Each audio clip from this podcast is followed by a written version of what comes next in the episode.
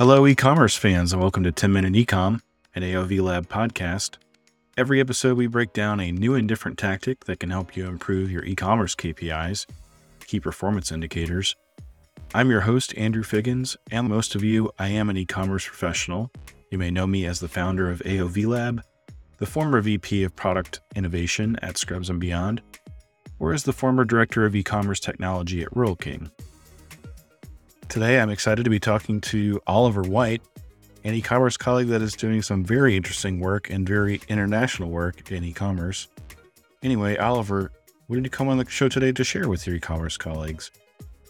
Hi, I'm Oliver White. I am the exec, Group Executive Director of Commerce for MCN, which is part of IPG. IPG globally are one of the big four marketing, media, digital communications groups. So I look after the commerce offering across predominantly Middle East and Asia Pacific markets. So, in terms of today's topic, one thing that I think is increasingly relevant in today's macroeconomic climate is e commerce profitability. We've seen lots in the news recently about some of the big e commerce platforms in, in, in various different markets shifting focus from top line to bottom line and the impact that's having on businesses, brands, and, and also consumers. Thank you, Oliver. After the ad, we'll get right into the chat. Today's episode of 10 Minute Ecom is brought to you by shop.aovlab.com. It is a brand new store with fun apparel and gear, specifically for ecom professionals just like you and me. We've got high quality embroidered and printed t shirts, hoodies, and hats that will spice up any Zoom call or in person meeting with your team. If you lead a team, these products make for awesome gifts to celebrate hitting a conversion rate or average order value milestone.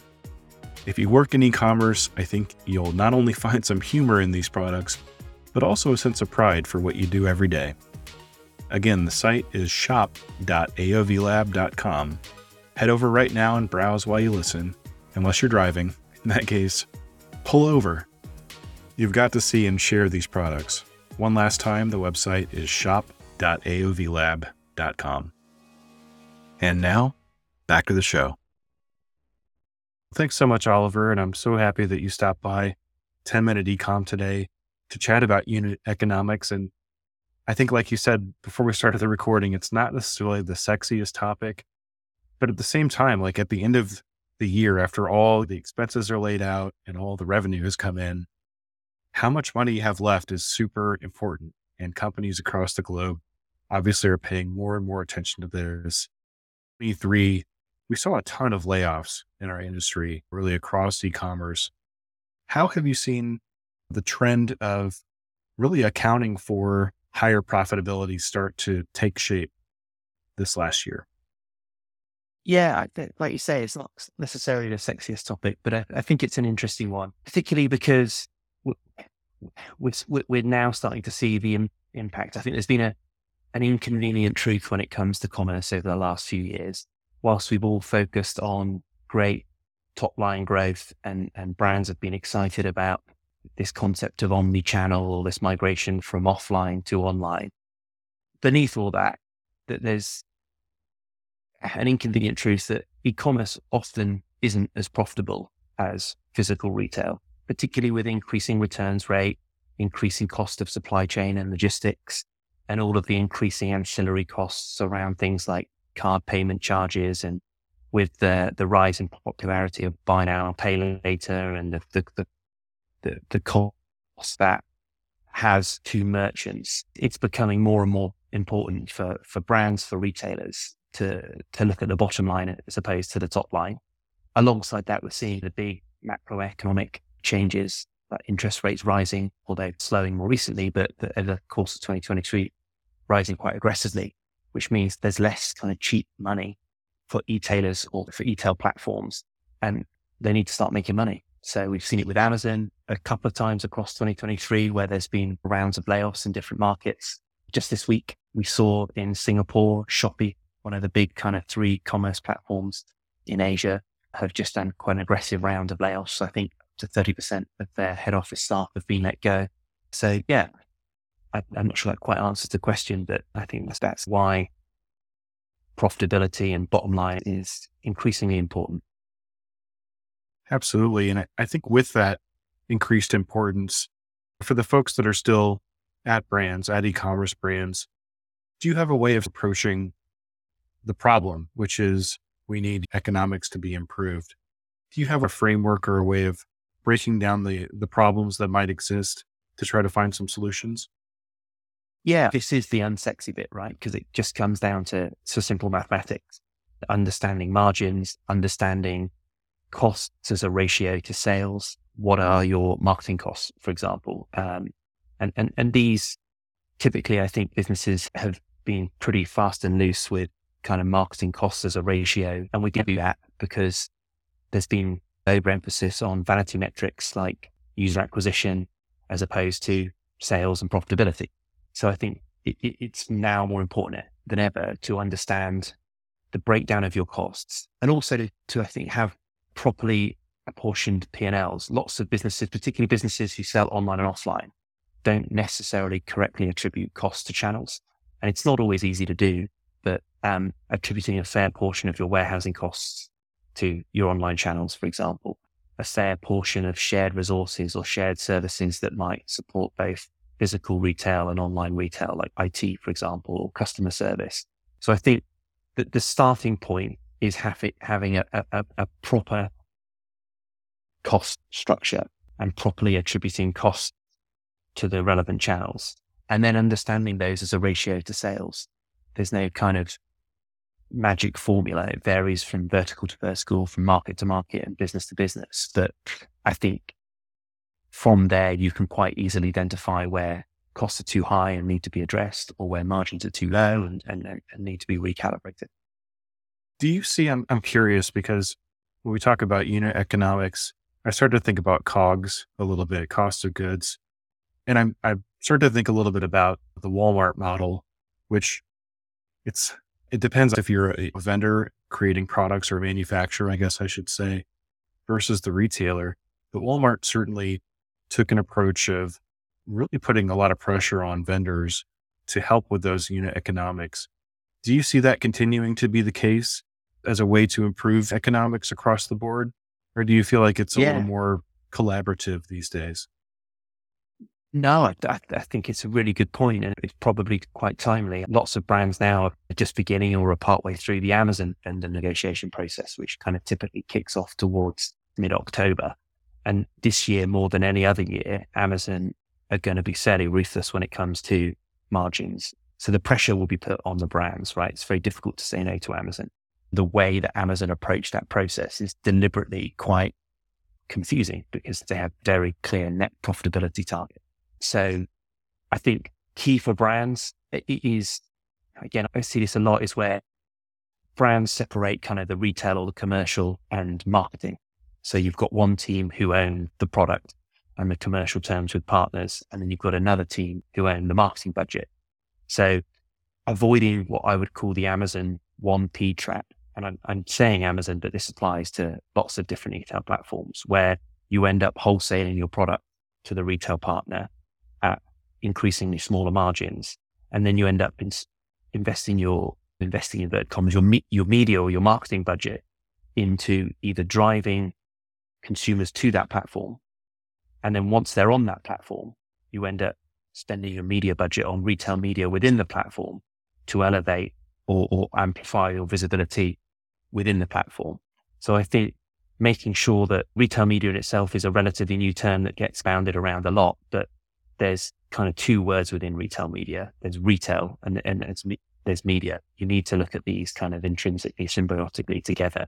So understanding what you're doing on the retail side with the commercial terms and then understanding what you're doing on the media or the marketing side of things with your marketing budgets. So you look at the kind of net net picture beneath.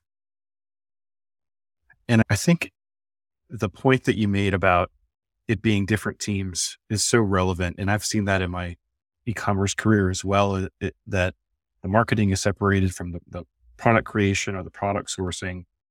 And so it's very difficult to get a full picture, I think, of what the unit economics are. Do you feel like there's a specific role in e-commerce or a team, or, or maybe it's just reimagining what an e-commerce organization should look like so that it can be more comprehensive? I don't even know if that's a question, but no, I think it's a really important point, and I, I think it's something that the brands and businesses have wrestled with for a number of years now is organize, organizational structure around e-commerce. Where do you fit e-commerce within an organization? Is it a vertical function? To my mind, it's very much a horizontal function that runs transversely through a business. But I think to, to many brands, to many businesses, e- e-commerce is treated as a vertical function and it normally sits somewhere underneath marketing or underneath IT or digital, if you like. But they are just components of commerce, right?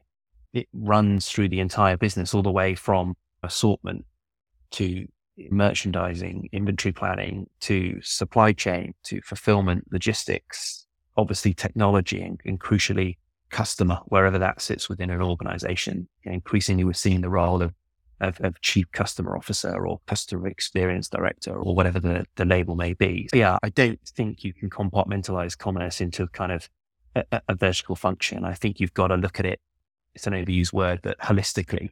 And depending on the kind of size, scale, and complexity of an organization, how, how you do that can take lots of different shapes and sizes.